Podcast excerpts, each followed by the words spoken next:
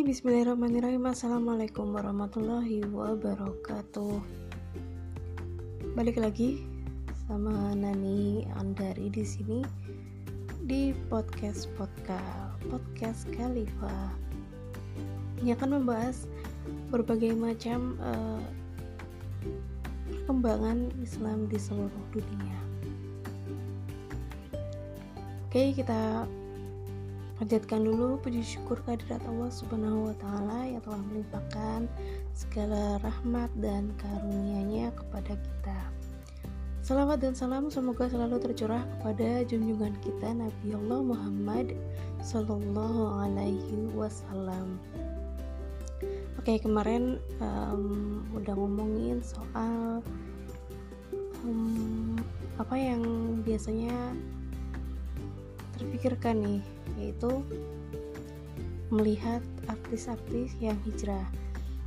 Mohon maaf kalau banyak kekurangan kemarin ya, belum dibuka, belum diapa kemarin ya, belum disebutin ya, disebutin. Kemarin itu kita ada di ini apa ya namanya, segmen atau rubrik di langkah pertama gitu. Jadi masih ngebahas nih awal-awal hijrah tuh kayak gimana gitu ya.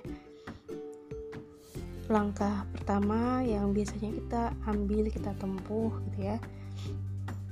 Apalagi nih kalau misalnya masa lalu kita itu masih di seputaran dunia yang biasa-biasa aja lah, atau kita masih baru nih di persoalan belajar Islam. Nah, kita masih di rubrik atau di segmen yang sama, itu langkah pertama, kali ini di episode kedua. Nah, semoga 10 menit ke depan kita ngomongin lagi nih soal masih tentang yang kemarin sih, soal artis-artis hijrah gitu ya. Nah, cuman fenomenanya itu kita kadang ini ya, ngelihat ya, mereka itu ada yang begini, ada yang begitu, ada yang punya stylenya masing-masing gitu ya. Misalnya kita tahu tuh yang hijrah nih, yang baru-baru, bukan baru juga sih, maksudnya yang artis baru hijrah gitu ya, kayak artis itu ada Vitrop, ada Niktagina, ada banyak lah pokoknya, kayak nggak hafal nih. Nah, itu kan punya stylenya masing-masing ya. Yang siapa, Anata Syarizki, kemudian Fenita Ari gitu ya, yang perempuan, yang ukti ya kan. Nah, itu punya stylenya masing-masing. Nah, kadang kita juga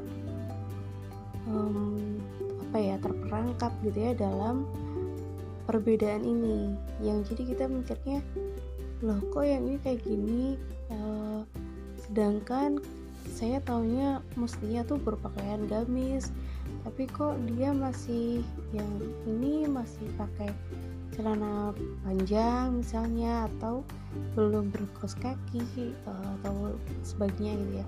Nah, menurut hemat aku itu memang proses hijrah mereka atau ya seperti itu gitu loh, maksudnya mereka juga sedang berproses, dan harapannya juga jadi seorang muslimah yang seutuhnya. Nah, semoga kita ini ya terhindar dari saling menghujat ya. Kalau mengingatkan ya nggak apa-apa ya, dengan ihsan gitu ya, dengan baik mungkin ketika bertemu gitu ya misalnya, atau lewat pesan gitu ya, mengingatkannya dengan yang baik. Lalu salah nggak sih? Ya saya nggak mau bilang salah benernya ya, tapi yang jelas gitu, setahu saya gitu ya, seperti kalau saya sih ini saya panutannya sama ini sih, sama yang Dina Haura itu. Saya ngefollow dia dan di IG-nya juga keren banget sih, stylenya dan gayanya tuh minimalis dan pokoknya keren,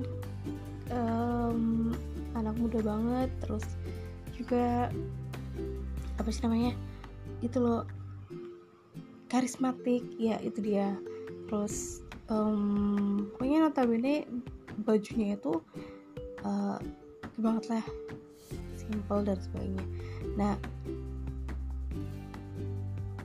kok dia bisa seperti itu gitu, tadinya aku juga melihat dan menilai lah seperti ini ya.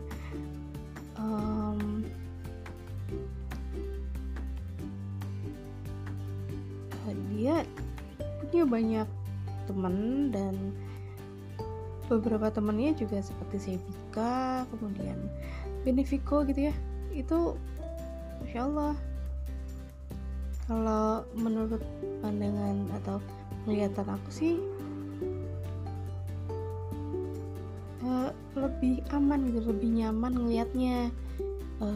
Jarang apa ya, kan kadang itu yang kita lupain itu soal pergelangan tangan juga kas kaki. Nah, mereka ini yang aku sebutin belakangan, Mbak Benefiko, Shabika, Dina Haura gitu ya, mereka tuh kalau aku lihat di sosmednya itu selalu oke gitu, selalu nggak absen, nggak apa namanya, nggak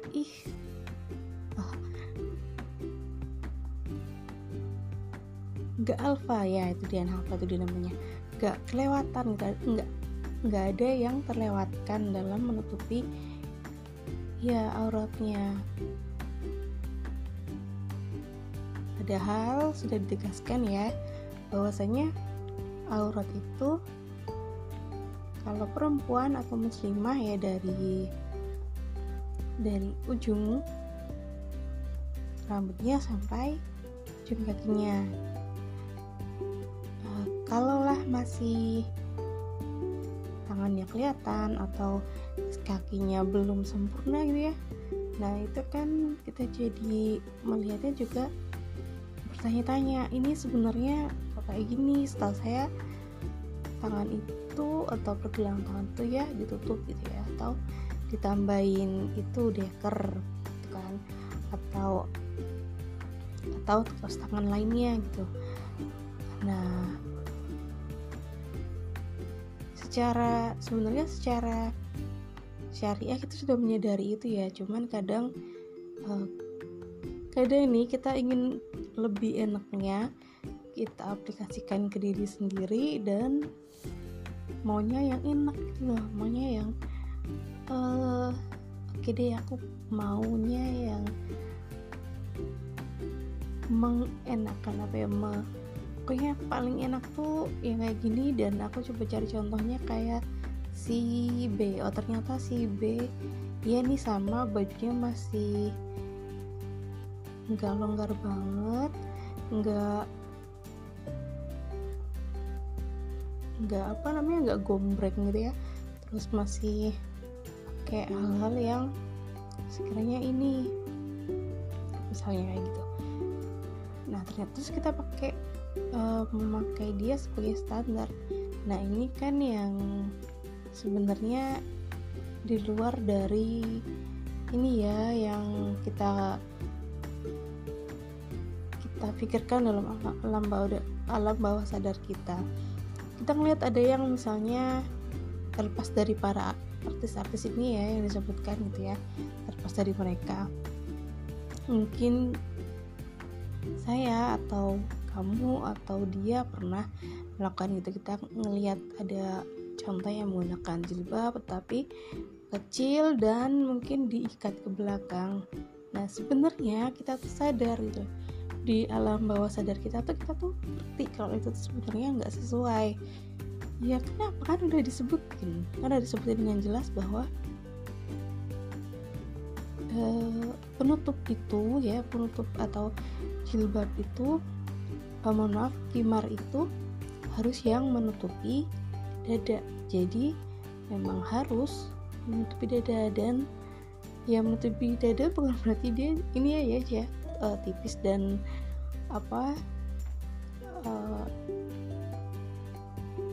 kecil gitu ya nutupin, tapi kan tidak se praktis itu, tetapi memang harus memenuhi syarat gitu ya.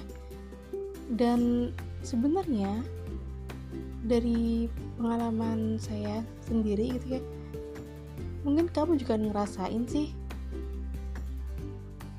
kawan, kalian juga akan ngerasain kok ketika kita pakai khimar yang lebar dan nutupin sampai area agak ke bawah gitu, itu rasanya lebih secure, lebih aman, lebih nyaman, lebih kita tuh kayak dijagain, kita merasa seperti ada satpamnya gitu. Jadi si pakaian ini sekaligus jadi satpam kita gitu loh, jadi pengaman itu, jadi keamanan buat buat bodyguard kita gitu. Jadi kayak ada yang standby dan nemenin kita, dan itu tetap cantik gitu ya, kelihatannya cantik. Siapa sih perempuan yang gak mau terlihat cantik dan oke gitu kan.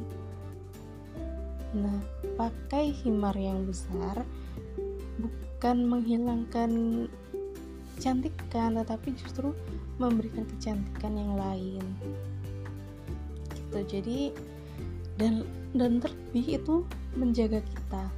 Jadi masya Allahnya Islam itu menjaga perempuan. Misalnya masih banyak gitu ya di luaran sana yang orang-orang yang mohon maaf gitu ya terbuka pakaiannya, tidak menutup aurat. Nah, itu kan sebenarnya mereka sangat rikuh, tidak nyaman dengan apa yang dia kenakan. Dia merasa ini ya terancam gitu loh dirinya. Andai kan ya ada sebelah tangannya gitu terbuka, dengan satunya tertutup. Nah, dia akan lebih aware ke tangannya yang sebelah kanan yang terbuka misalnya gitu. Tangannya mungkin khawatir terkena sudut-sudut besi misalnya yang bisa melukai, yang membeler gitu ya. Nah, itu kan berarti dia aware sama apa-apa yang terbuka, dia khawatir gitu kan. Nah, makanya Islam ini hadir dengan aturan yang menutup. Demi apa? Yaitu tadi, demi keamanan si wanitanya. Ya, siapa juga gitu yang mau ngelirik seseorang wanita yang berukut, yang ketutup gitu ya, siapa yang tertarik gitu ya. Kan ada ya social eksperimen. Wanita ini pertamanya dia masih seksi gitu ya, terjalan, dan dia disiulin sama cowok, digangguin dengan segala rupa kata-kata yang tak senonoh gitu ya. Setelah itu dengan saat yang sama, dengan daerah yang sama, dia nutup gitu ya, menutup pakaiannya, menutup tubuhnya dengan pakaian yang syar'i, sesuai syariat Islam. Nah, nggak ada yang gangguin dia akhirnya. Tempat yang sama, akhirnya kan juga digodain ya. Kalau misalnya dia perempuan atau dia dengan sudut pandang yang sama gitu ya, ternyata berbeda karena itu tadi ada variabel berbedanya, yaitu pakaian yang menutup aurat ya dengan syariah. Ya, siapa yang mau gangguin juga sih orang dia nggak kelihatan wajahnya, ya siapa yang tahu dia cantik atau tidak cantik. Nah, makanya Islam menjaga itu. Jadi Islam tidak menyentuh si wanitanya secara fisikly, tetapi bisa memberikan perlindungan langsung gitu kan. Nah ini kan luar biasa banget, apa ya, cemerlang gitu loh idenya tuh, sangat luar biasa. Memakaikan pembungkus yang sedemikian rupa, nah itu memberikan perlindungan gitu kan. Nah ini luar biasa banget. That's why kita bisa memilih itu gitu teman-teman gitu ya.